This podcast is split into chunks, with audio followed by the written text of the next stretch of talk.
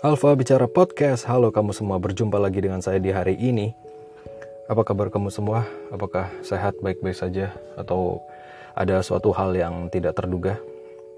Ini entah sudah rekaman keberapa, karena ternyata entah ada teknis seperti apa, rekaman yang sudah direkam, audionya, audionya itu ternyata ada semacam kayak kresek-kresek gitu.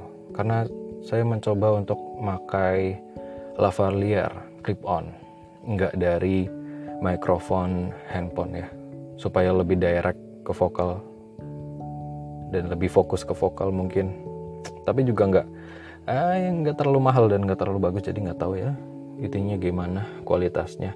Uh, tapi by the way gimana kamu? Sehat? Kabarnya gimana? Apakah baik-baik saja? Semoga baik-baik saja. Ini sudah weekend sudah weekend, saatnya bersenang-senang. Tapi kalau yang mau nonton, ternyata bioskop kayaknya belum ya. Di daerah saya sih belum. Di daerah kamu gimana? Apakah sudah ada yang boleh buka? Ngomong-ngomong, katanya kabar-kabar CGV itu mau dibuka ya ininya bioskopnya. Itu bener nggak ya? Hmm, gimana ya? Kalau uh, ada yang aneh sih, kalau menurut saya nggak tahu bener apa nggak, kan cuma berpendapat kalau misalnya uh, ada rombongan kayak saya nih uh, anak-anak muda gitu rombongan mau nonton ke bioskop. Lalu di bioskop kan uh, selama perjalanan misalnya naik mobil bareng uh, jejeran bareng gitu. Nggak social distancing juga ketemu biasa aja gitu kan. Tapi kalau misalnya ketika masuk ke ruang bioskop itu harus dijarakin uh, dua kursi dua plus satu ya. Dua kursi misalnya itu bukannya nggak ngaruh ya sebenarnya.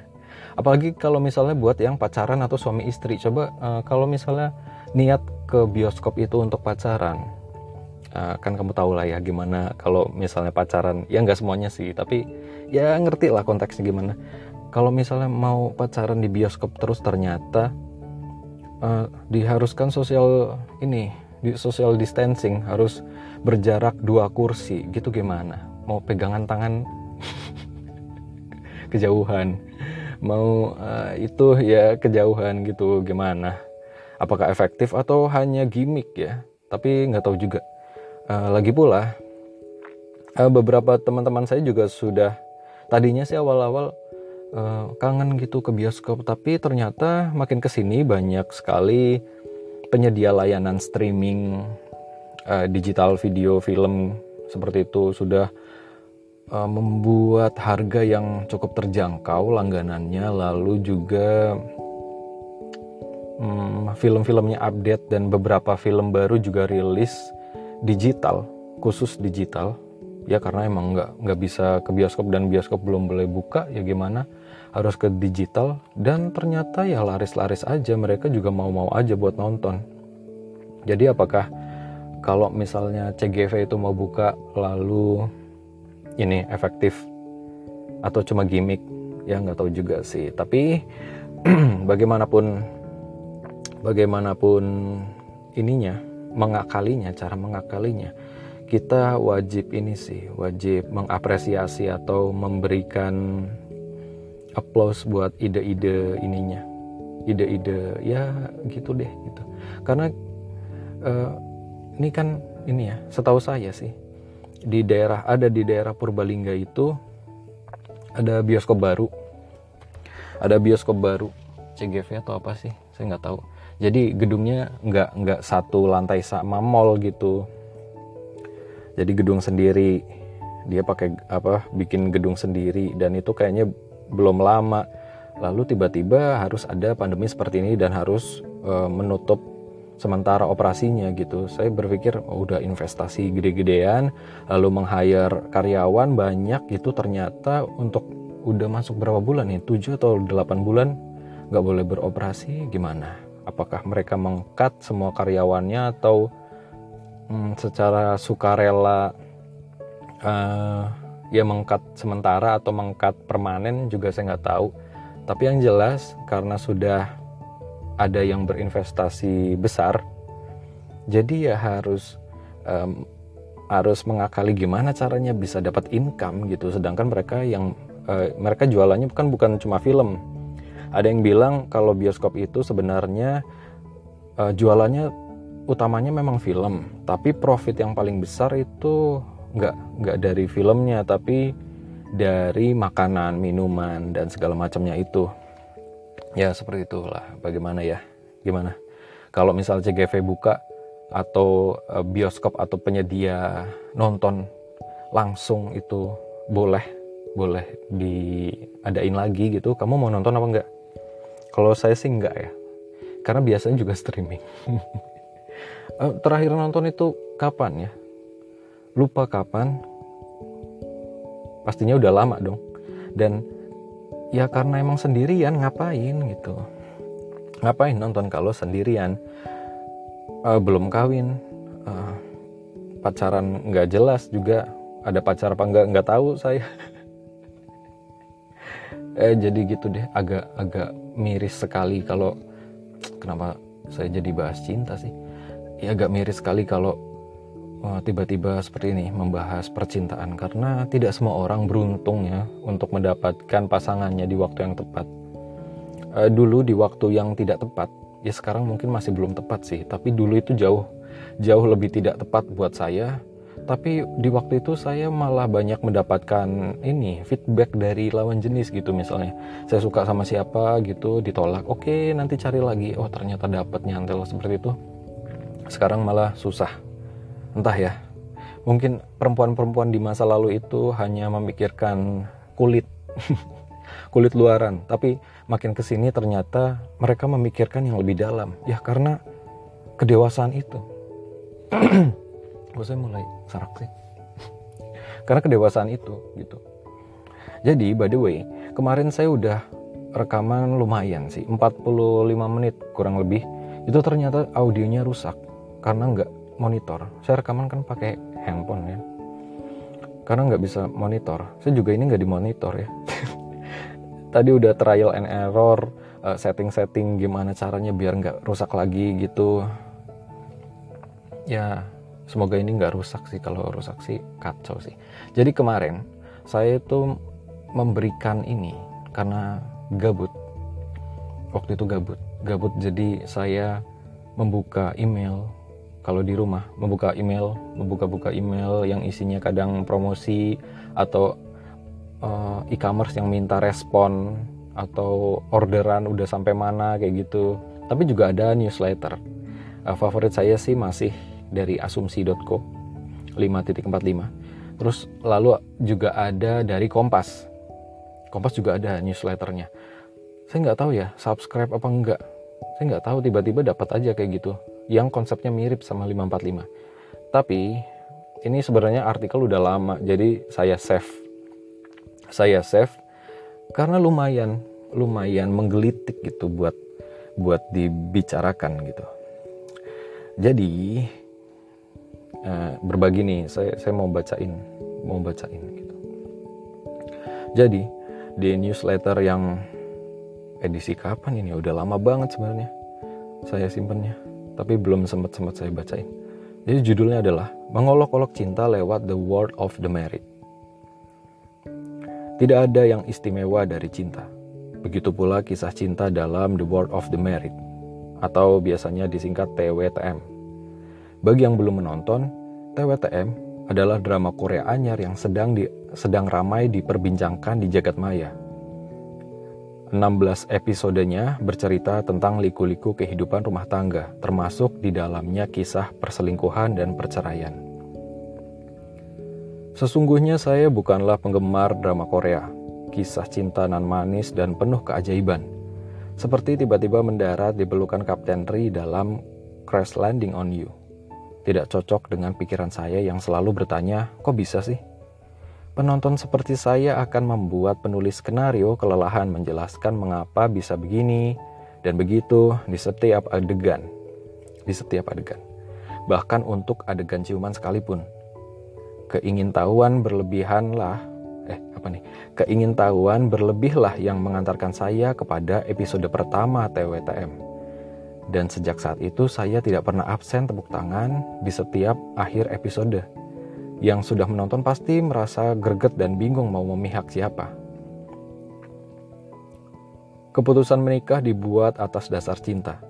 Itulah yang tergambar dari adegan Lee Tai-oh melawar mel, melawar melamar Ji Sun Wo.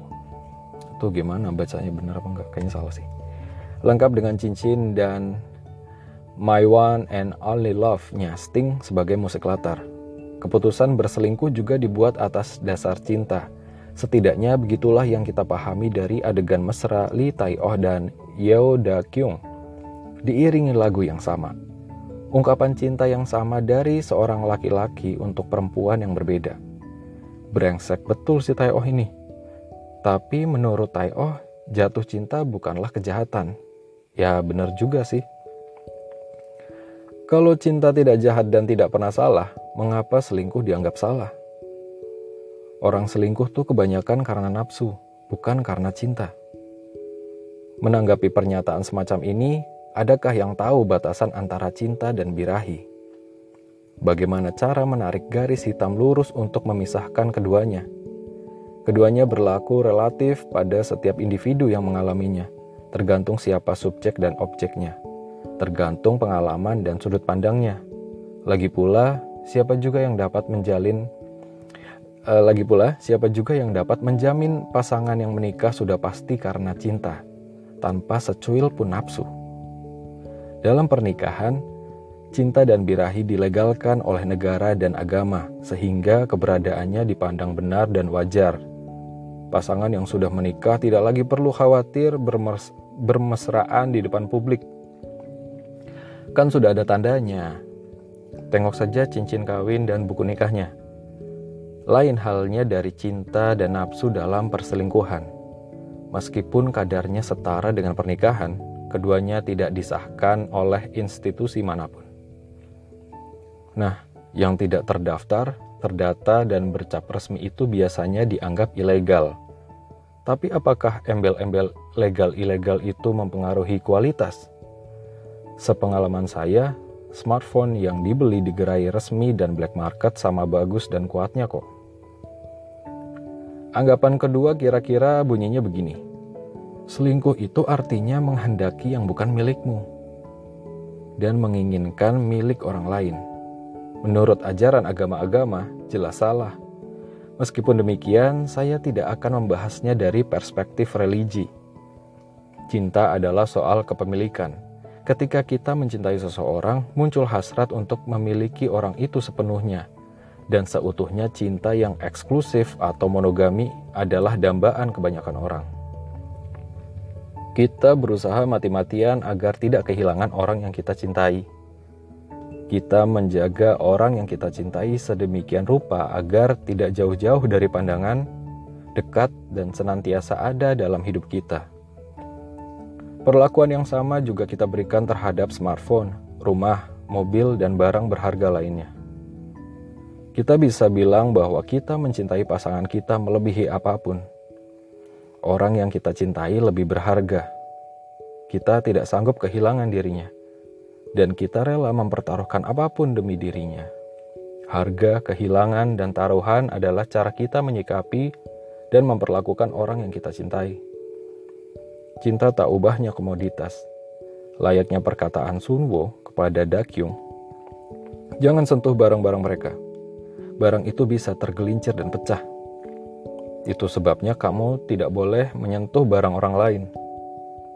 Secara terang-terangan, Taio, laki-laki yang mereka cintai, disamakan dengan barang. Lalu, apa bedanya cinta dalam pernikahan dan perselingkuhan ketika keduanya berintensi memiliki? Setidaknya kepemilikan barang dalam pernikahan memiliki segel resmi. Menikah artinya mendaftarkan cinta dan diri masing-masing untuk dikelola negara dan dipantau agama lewat institusi bernama keluarga. Tentunya ada harga yang harus dibayar untuk meresmikan kepemilikan properti. Untuk urusan cinta, harganya setara dengan kemerdekaan cinta itu sendiri. Kehadiran selingkuhan jelas mengganggu tata kelola yang sebelumnya berlangsung dengan aman, damai, dan sejahtera. Selingkuhan adalah ancaman terhadap kepemilikan resmi. Tak heran jika kemudian muncul istilah pelakor perebut lelaki orang di kancah perselingkuhan. Ada pula yang beranggapan Orang yang sungguh-sungguh mencintai pasangannya tidak akan berselingkuh. Cinta dan kesetiaan adalah dua hal yang tak terpisahkan. Tapi bukan berarti keduanya senantiasa seiring. Berbicara cinta berarti kita merujuk perasaan, sedangkan kesetiaan mengacu pada sikap dan tindakan.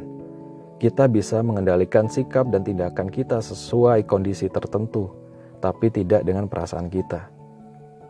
Bisakah kita mencintai pasangan kita dan berselingkuh di waktu yang sama? Mungkin saja, seperti perkataan Tai Oh ketika perselingkuhannya terungkap. Kamu tidak berhenti mencintai hanya karena sudah menikah. Aku mencintai mereka berdua, Sunwo dan Daekyung, pada saat yang bersamaan. Yang menyaksikan adegan ini barangkali ingin meninju wajah Oh. Sebagian dari Anda berpikir dia sungguh serakah dan sebagian lagi mungkin berpikir bahwa dia pengecut karena tidak mau memilih. Daripada mendebak-debak lelaki macam apa Oh ini, ada baiknya kita memahami bahwa cinta sesungguhnya tidak dapat diungkapkan lewat ucapan maupun tindakan.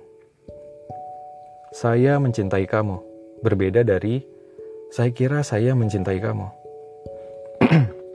Sorry. Mana yang jujur di antara kedua ungkapan itu? Entahlah. Hanya yang mengalami cinta yang dapat merasakan perasaan itu sepenuhnya dan sejujurnya. Kata-kata dan perilaku hanya mengerdilkan atau bahkan mendegradasi makna cinta itu sendiri. Kita kerap menuntut bukti dari cinta pasangan kita lewat kalimat I love you, kecupan, bunga, dan kesetiaan. Itulah yang kasat mata dan yang membuat kita terlena dengan persepsi dia mencintai kita. Persepsi kesetiaan sebagai tanda cinta itulah yang diganggu oleh perselingkuhan. Sehingga kita sekali lagi berpikir, bukan merasakan, bahwa pasangan kita sudah tidak mencintai kita lagi. Padahal kita hanya bisa merasakan cinta kita untuk orang lain, bukan cinta orang lain untuk kita. Pepatah hati orang siapa yang tahu memang benar, apalagi dalam urusan cinta.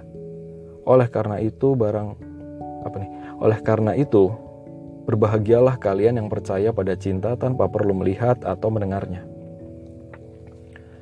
Lewat TWTM, kita dapat melihat bahwa cinta yang mendasari pernikahan maupun perselingkuhan tidak ada bedanya. Cinta yang awalnya menjatuhkan hati dan meluluh lantahkan pikiran adalah cinta yang juga mengikat tubuh di kemudian hari. Rasanya tidak ada yang lebih menohok dari perkataan Taeoh di hadapan Sunwo setelah dia menikah dengan Dakyung. Bagaimana jika aku katakan bahwa aku menyesal menikah lagi? Cinta itu tidak ada ber, tidak ada bedanya. Begitu cinta menjadi pernikahan, semuanya ternyata sama saja. Bagaimana jika aku bilang itu biasa saja dan aku sudah muak? Saya melakukan standing ovation untuk adegan ini. The World of the Married bukan sekadar drama tentang pernikahan apa nih The World of the Married bukan sekadar drama tentang pernikahan perselingkuhan dan perceraian yang mendorong kita untuk memutuskan siapa yang patut disalahkan atau dibela drama ini justru memperolok keyakinan kita terhadap cinta selama ini mereka yang percaya bahwa pernikahan adalah happy ending dari setiap kisah cinta mereka yang meyakini bahwa cinta mampu mengatasi segalanya dan mereka yang memuja kesetiaan cinta sejati akan tertampar oleh realita bahwa cinta bukanlah apa-apa. Episode demi episode The War of the Married menyuguhkan gambaran bahwa cinta, alih-alih membuat bahagia malah menimbulkan banyak masalah dan kesedihan dalam hidup kita. Masalah yang nyatanya tidak bisa diselesaikan dengan cinta yang maha dahsyat itu. Seperti yang disimpulkan Sunwo, cinta adalah awal dari hayalan ini. Tidak ada pernikahan yang sempurna, perselingkuhan yang selalu indah, dan kehidupan yang bahagia selamanya. Lebih dari itu, tidak ada yang istimewa dari cinta. Tak perlulah kita membangga-banggakan cinta, karena cinta pada akhirnya ya begitu-begitu saja. Ditulis oleh Niki Stefani, dosen ilmu komunikasi di Universitas Pembangunan Jaya Tangerang suka mencermati, mengkaji, dan menulis tema gender dan seksualitas di waktu luangnya. Ya, seperti itu. Ketika saya membaca ini, membaca sendirian artikel ini, saya belum menonton satu episode pun dari drama itu. Tapi ketika saya membaca, saya jadi tertarik. hmm, apakah seperti itu ya? Karena ya memang uh, saya belum nggak tahu sih. Belum pernah selingkuh apa enggak jadi ya seperti itulah laki-laki. Jadi emang complicated lah kompleks juga masalah masalah saya soal percintaan seperti itu. Jadi agak agak nyambung juga agak agak ya agak agak punya ke keterikatan gitu sama hal-hal yang berbau seperti itu. Ya gitu apakah kamu punya dan pernah berselingkuh atau diselingkuhi gitu? Kalau saya dulu sih ini sih ya gimana ya? Nggak tahu kenapa lebih sering jarang selingkuh. Saya itu uh, one man ya one man. Uh, jadi satu orang ketika saya suka sama satu orang ya pusat perhatian saya itu ke satu orang itu. Um, tapi kacaunya adalah kadang malah cenderung jadi overprotective. Jadi mau tahu segala hal setiap kap, uh, kapan pun setiap saat. Lalu mau ikut ke mana aja gitu harus tahu berteman sama siapa kayak gitu. Itu juga nggak sehat sih. Uh, tapi ketika saya udah uh, rasanya disakiti atau gimana ya saya akan pergi saya akan pergi walaupun memang kadang-kadang juga nggak pergi juga sih ya gitu deh gimana ya jadi posisinya lebih sering jadi masuk ke pihak ketiga kalau saya. Entah itu jadi selingkuhan atau um, cuma teman deket yang nggak belum kehitung selingkuhan gitu. Kadang seperti itu sih. Hmm, kamu pernah? Kamu pernah ini nggak jadi orang ketiga? Atau kamu pernah ditigakan gitu, diselingkuhin? Kalau pengalaman saya, ketika jadi orang ketiga itu nggak enak memang di waktu yang saat eh, di waktu yang saat di waktu yang sama eh, orang ini ada buat kita ada di samping kita tapi dia juga menjaga perasaan orang lain dan nggak bebas saya pernah ada cerita. Jadi ketika uh, jadi jalan nih udah deket. Lalu tiba-tiba ini si gebetan saya tuh ini bilang kan eh, waktu itu zaman apa ya? SMS ya? Jadi wak waktu itu dia SMS e, eh, kak ini dong saya minta ini password sama ini akun Facebookmu gitu. Saya tanya kan buat apa? gitu. Ini mau apa namanya ya mau ngapain gitu biar biar nggak ketahuan berteman atau gimana gitu. Soalnya pacarnya dia tuh ngecek ngecek kayak gitu. Ya gitu deh ribet. Lalu ketika mau jalan harus diem-diem takut ketahuan temennya karena temennya juga sering lapor gitu sama pacarnya. Kadang kadang nggak lapor tapi ditanyain. Dan karena kadang-kadang juga temennya kelewat jujur jadinya uh, main-main nggak main-main. Jadinya ini diem-diem backstreet gitu nggak enak kan. Di satu sisi uh, kita tuh pengen gitu membanggakan uh, seseorang yang spesial gitu. Orang kan sering kali seperti itu kan. E, ketika punya teman atau orang yang spesial di hidupnya itu biasanya nggak segan-segan buat ngasih tunjuk ke temennya ke sosial media gitu foto bareng atau caption-caption lucu uh, ya seperti itulah menunjukkan keakraban kemesraan. Tapi ketika uh, dalam posisi selingkuhan diselingkuhi perselingkuhan gitu jadi orang ketiga gitu atau ada di dalam lingkaran itu nggak bisa sebagai orang ketiga kita mau membanggakan kita punya dia kita juga bukan punya dia sih official gitu. Mau bilang uh, dia ini pacar saya juga bukan karena dia pacar orang lain juga gitu mau foto bareng diposting juga takut ada yang komen lalu ketahuan gitu ya akhirnya ya ketahuan juga sih akhirnya Jadi waktu itu saya pernah juga di lain waktu lagi beda cerita sama yang ini. Gitu lagi, jadi orang ketiga lagi. Nah, tapi saya percaya ya bahwa adanya adanya kejadian seperti itu bukan salah satu orang pihak ya. Mungkin uh, pertama kali yang bersalah itu mungkin yang mau masuk. Tapi ketika ada yang mau masuk tapi pintunya nggak dibukain yang mau masuk juga akan pergi lama-lama gitu jadi keadaan perselingkuhan itu ketika ada yang mau masuk ada pihak yang mau masuk dan juga ada pihak yang bersedia membukakan pintu buat orang tadi masuk. Jadi kesalahan yang sama-sama salah lah gitu. Pihak yang selingkuh dan jadi selingkuhan sama-sama salah. Ya seperti itulah. Ya, kadang juga saya menyesali kenapa harus seperti itu gitu. Dan dan ya menyayangkan kenapa harus ditakdirkan berjalan seperti itu. Tapi emang saya jujur nggak pernah ketika pacaran nggak pernah selingkuh saya fokus ke satu orang gitu. Tapi kadang kalau saya sendirian dan ketika tiba-tiba suka sama orang gitu saya entah kenapa adrenalinnya terpacu gitu. Saya harus dapat dia gitu. Walaupun di tengah jalan kenyataan ternyata dia itu sudah ada pacarnya saya kadang nggak peduli. Masih pacaran gitu kan. Kecuali udah nikah kalau nikah saya angkat tangan. Nggak nggak boleh nggak boleh. Tapi kalau masih pacaran ya nggak boleh juga sih. Tapi ya kan belum ya sama seperti tadi yang artikel ini bilang berarti kan belum legal juga. Belum disahkan oleh uh, lembaga apa pun dalam institusi apa pun kan. Ya kan? Tapi nggak boleh ding tapi terserah. Tapi uh, ada teman yang bilang kalau misalnya ada saudaramu yang sudah menghitbah perempuan gitu. Jadi kamu nggak boleh menghitbah perempuan itu juga gitu. Kecuali temanmu yang tadi itu sudah melepas hitbahnya gitu. Udah merelakan uh, memutuskan janji udah nggak udah nggak deal dealan lagi gitu ibaratnya baru boleh gitu. Tapi kan itu udah tahap hitbah ya udah tahap yang mau keserius gitu. Kalau pacaran kan kadang waktu zaman SMA atau kuliah masih umur-umur 20 awal atau belasan malah itu kadang kan nggak terlalu serius kayak gitu. Walaupun ada yang serius sih.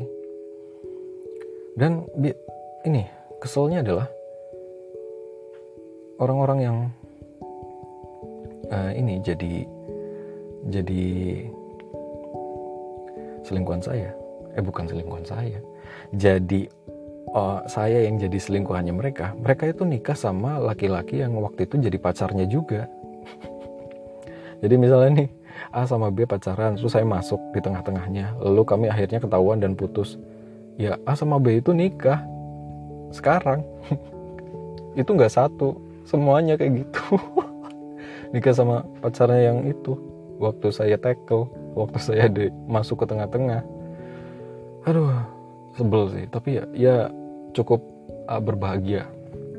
Kesel dan berbahagia. Bahagianya adalah ya akhirnya mereka menemukan jalan yang paling baik dan melegalkan hubungan mereka gitu.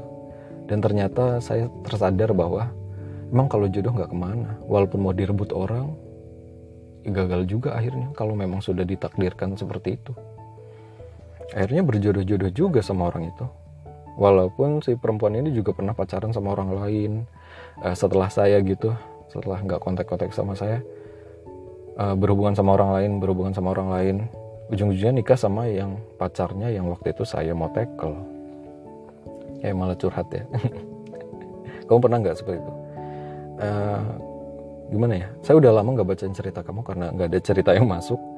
Jadi boleh deh cerita gitu biar saya bacain biar sharing-sharing uh, dan saya ini kalau misalnya kamu bercerita dan pengen saya kasih masukan bilang. Tapi kalau kamu nggak bilang pengen kasih masukan saya nggak mau kasih masukan. So, soalnya saya nggak mau jadi sok pinter dan sok ahli ya karena memang nggak pinter dan nggak ahli gitu. Sharing aja berteman sharing sharing sharing. Ya gitu deh di tengah di tengah COVID-19 yang belum kelar lalu ada isu omnibus law yang sudah disahkan dan berbagai macam kepelikan yang ada gitu. Ya males bahas politik lagi karena waktu itu waktu zaman pilihan presiden itu saya udah getol banget kan membahas Eh, sisi-sisi uh, politik kayak gitu. Tapi kan masih pada batu semua. Uh, di satu sisi setelah itu semua selesai saya merasa capek. Ngapain lah kayak gitu? Lucu-lucuan aja mendingan mendingan bikin ngobrol dan bikin konten atau ngobrol sama teman sama kalian itu sama kamu kok kalian? Sama kamu yang happy happy aja yang uh, konteksnya itu bisa lebih lebih lebih apa ya lebih ngena daripada politik. Kadang kan terlalu sensitif terlalu banyak sentimen. Karena mungkin pandangan politik dan pilihan politik saya dan kamu beda. Tapi lagi-lagi uh, berbeda pandangan politik dan uh, arah dan pilihan politik itu nggak apa-apa bukan berarti berbeda itu nggak bisa berteman dan saling saling sharing gitu. harusnya kalau ketika berbeda ya sharing jadi kalau misalnya kamu nonton acara di TV yang banyak politikus atau anggota DPR yang ngomong-ngomong itu lalu mereka adu-adu argumen sampai kita yang nonton sampai kesel sendiri dan terbawa emosi kamu ambil sisi baiknya bahwa mereka berani berargumen, tapi kamu jangan sampai kebawa untuk saling bermusuhan. Karena mereka mungkin seperti itu, berantem itu di depan kamera. Tapi ketika ada urusan yang lain, ada kepentingan yang lain, mereka bisa duduk ngopi bareng, rokok bareng, ketawa-ketawa bareng. Sedangkan kita jadi benci-bencian selamanya gitu kan. Kita yang rugi, rugi waktu, rugi pikiran, dan rugi uh, peluang dari hubungan pertemanan gitu. Sayang banget waktu itu ada cerita ada cerita uh, nggak uh, temenan lagi atau saudara kakak adik suami istri gitu gara-gara beda politik pilihan politik mereka jadi ini nggak nggak akrab lagi gitu. Sayang banget. Uh, lalu saya selalu mengkomplain. Saya pernah mengkomplain di Twitter. Kenapa ya kalau konten-konten yang viral atau um, sesuatu sesuatu apa pun yang viral itu selalu Jakarta sentris. Ketika ada orang-orang daerah yang ketika uh, tiba-tiba mencari nafkah kerja di Jakarta, itu kehilangan kedaerahannya, mulai dari sopan santun, unggah-ungguh, lalu yang paling kentara adalah bahasa dan logatnya.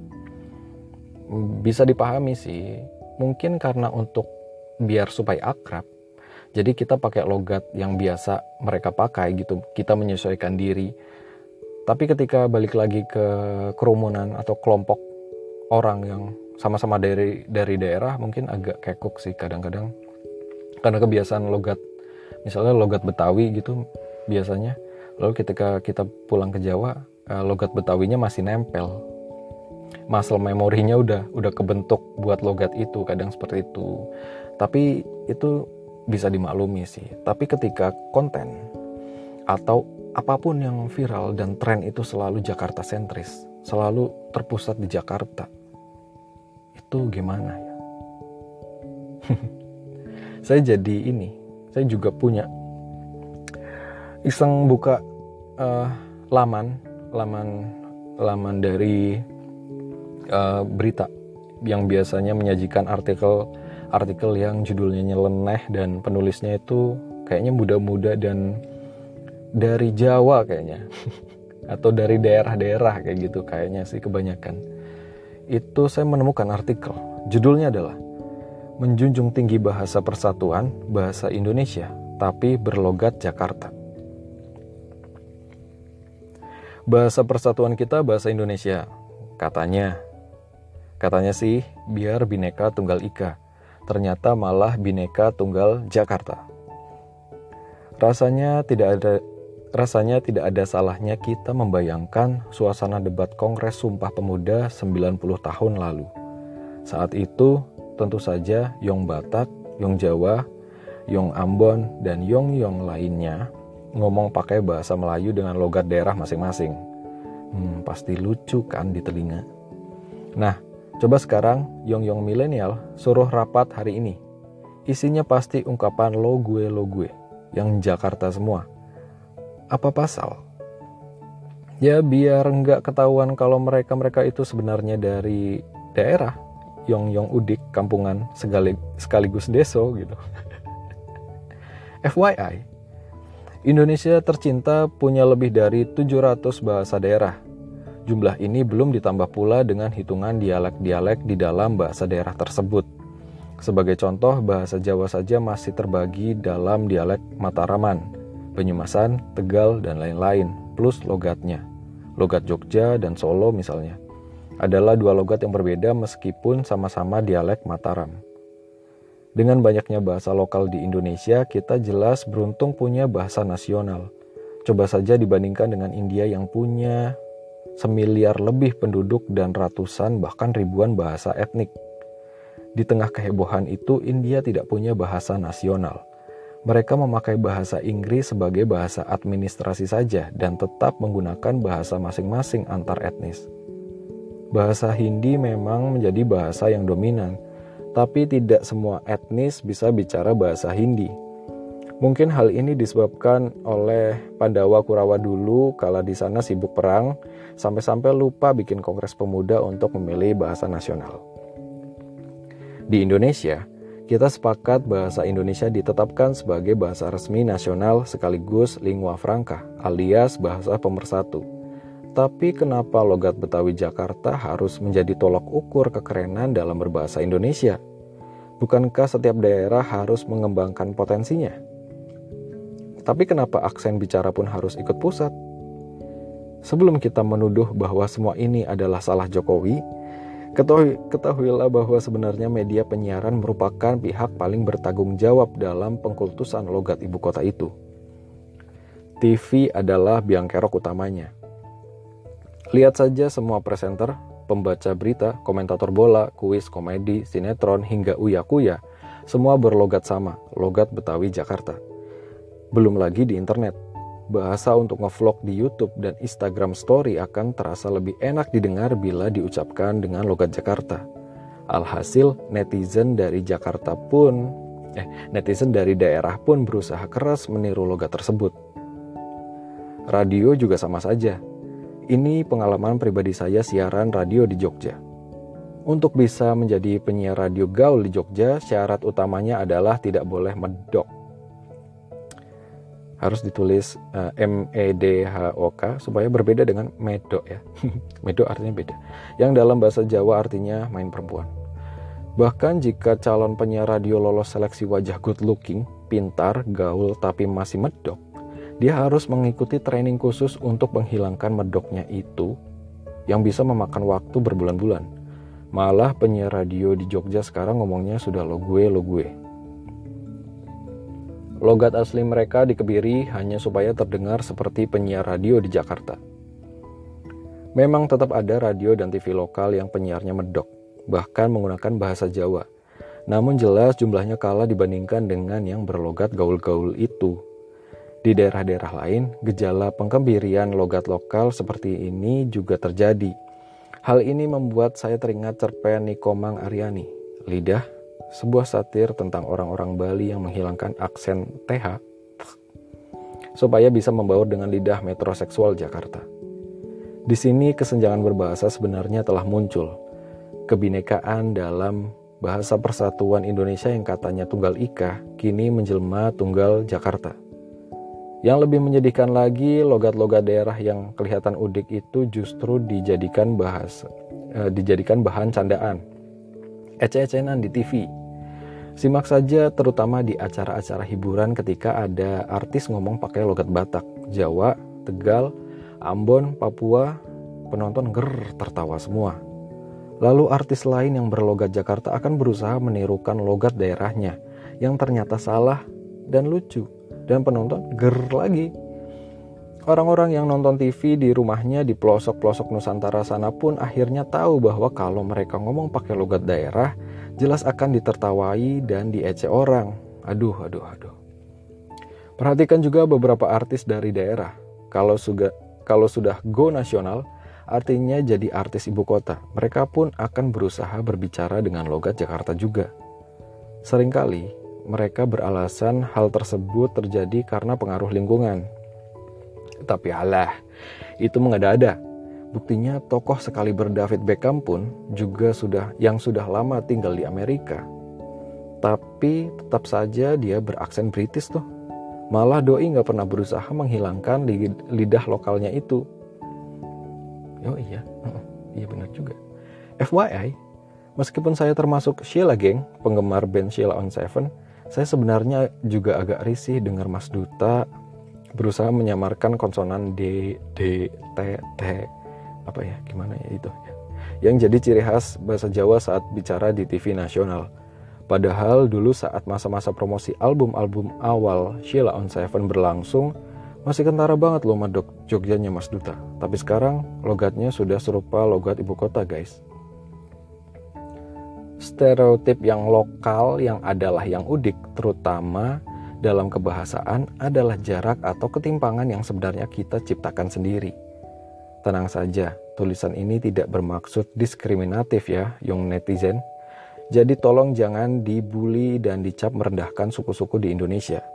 Justru kita mesti otokritik pada diri kita sendiri guys. Ibaratnya kalau tidak bisa adil sejak dari jidat, minimal adillah sejak dalam cocotmu dulu saja. Ingat, jangan diskriminatif sama logat aslimu. Ditulis oleh Paksi Raras Alit. Ya, dari mojok.co.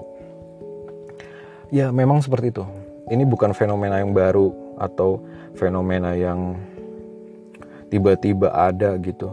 Ini udah dari lama saya rasakan dan memang bukan cuma saya yang merasakan. Uh, mas siapa tadi juga akhirnya menulis berita, kok berita, artikel yang bagus dan me mewakili kegelisahan saya yang cuma bisa nulis di Twitter. Ya memang seperti itu dan memang tidak bisa disalahkan juga.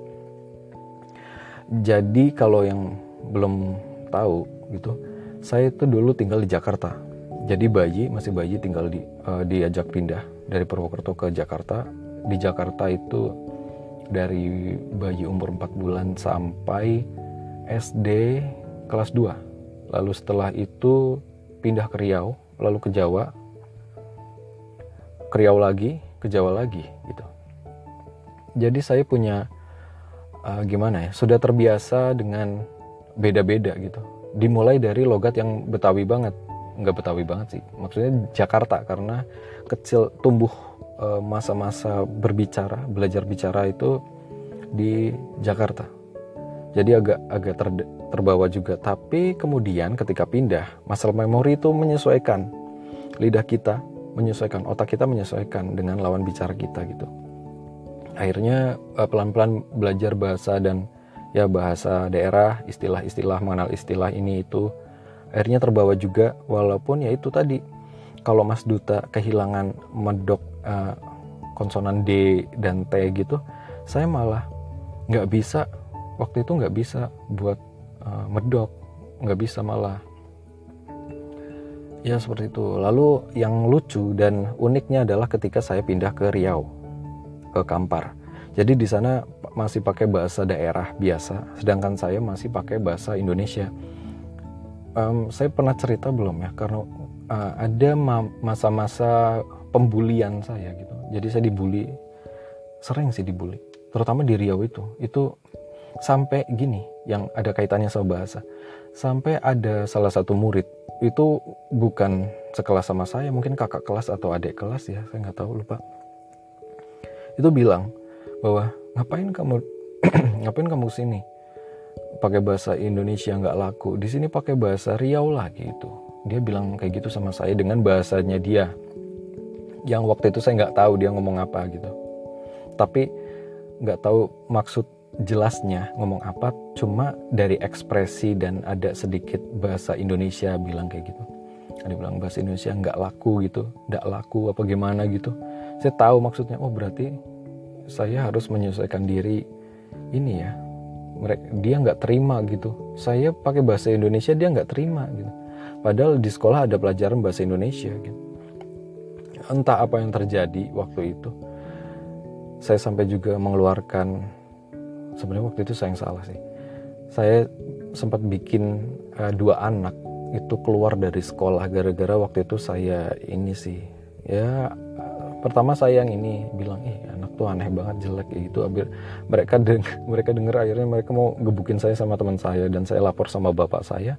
Bapak saya ke sekolah dan mereka dikeluarkan dari sekolah. Saya nggak tahu kenapa se ekstrim itu tapi semenjak itu pembulian itu makin santer lagi karena mereka yang sudah dikeluarkan lalu pindah sekolah ke sekolah yang luar biasa atau gimana gitu bukan negeri lagi. Itu beberapa kali sering banget datang ke sekolah buat ngadang saya gitu. Nggak tahu tujuan tujuannya apa tapi Faiz mana Faiz? Faiz gitu. Mau dihajar saya bro. Mau digebukin di Sumatera mana waktu itu saya pernah lihat orang ya adik kelas gitu. Tiba-tiba saya lagi jalan tiba-tiba dia lari lalu lompat mukul sambil lompat. Itu pertama kali dan terakhir kayaknya saya lihat. Orang anak kecil gitu masih kecil lompat sambil mukul hidung orang dalam satu kali nggak satu kali satu kali lompat. Itu ada tiga kali pukulan ya. Pakai tangan yang sama. Ceprot ceprot ceprot gitu. Cepet banget ya tangannya. Kayak tukang berantem banget lalu hidungnya yang dipukul itu lengcor darah semua. Waduh saya di belakangnya. Berantem deh mereka. Ngeri banget gitu di sana itu. Jadi preman itu yang benar-benar ada di sana gitu waktu itu. Susah gitu. Saya masih merasa bersalah. Tapi um, magicnya adalah saya ketemu teman-teman saya lagi beberapa yang ada di Riau itu lewat Instagram. Jadi kalau misalnya ada teman-teman yang mendengarkan halo saya hai halo. Uh, dulu saya dianggap pinter ya tapi mereka sekarang lebih pinter dan lebih top karirnya dari saya. Alhamdulillah ya syukur syukur banget. Itu saya saya uh, beberapa teman ada yang wajahnya masih familiar nggak berubah gitu. Wajah kecil sama dewasanya nggak berubah. Ada yang hmm, kok berubah dikit gitu. Ya wajar sih saya juga berubah kan kayaknya. Ya seperti itulah. Uh, jadi ya seperti itu dulu episode kali ini tentang Jakarta sentris dan cinta segitiga. Uh, judulnya enaknya apa ya? Cinta segitiga Jakarta sentris apa gitu. Ya jadi soal itu. Ya memang untuk membuat konten tuh saya lagi males mikir dan lagi nggak ini ya waktunya nggak terlalu banyak. Jadi tapi saya pengen posting cuma ya membuat bahannya itu saya kewalahan gitu. Ya seperti itu. Semoga kamu sehat selalu kalau misalnya bioskop udah buka. Ya terserah kamu mau ikut apa enggak mau jaga jarak juga sama pacar kamu dua kursi apa enggak itu gimana terserah. Kalau boleh deket-deketannya gimana. Ya seperti itulah. Jadi kita serba bingung pemerintah bingung kita bingung para para dos eh para dosen para pendidik juga bingung dokter pun bingung semuanya kebingungan. Ya kayaknya ini hujan kedengeran nggak hujan? Ya lagi musim hujan kemarau jadi kamu harus sama kita ya kita sama-sama harus jaga imun biar enggak sakit menghadapi perubahan musim. Ya, jangan jangan lupa olahraga dan cuci tangan minum vitamin makan yang sehat. Uh, tidur yang teratur itu penting tidur itu penting ya. Sampai berjumpa di episode selanjutnya. Jangan lupa cerita kirim ke alfabicarapodcast@gmail.com ya. Nanti kita cerita aja. Saya nggak mau ngasih nasihat cuma kalau kamu mau apa saya kasih masukan kamu bilang gitu. Kalau kamu nggak bilang saya nggak ngasih. Karena saya nggak mau dibilang bang jago ya. Ya udah. Sampai segitu aja. Sampai bertemu di episode selanjutnya. Alfa bicara podcast signing out. Bye bye bye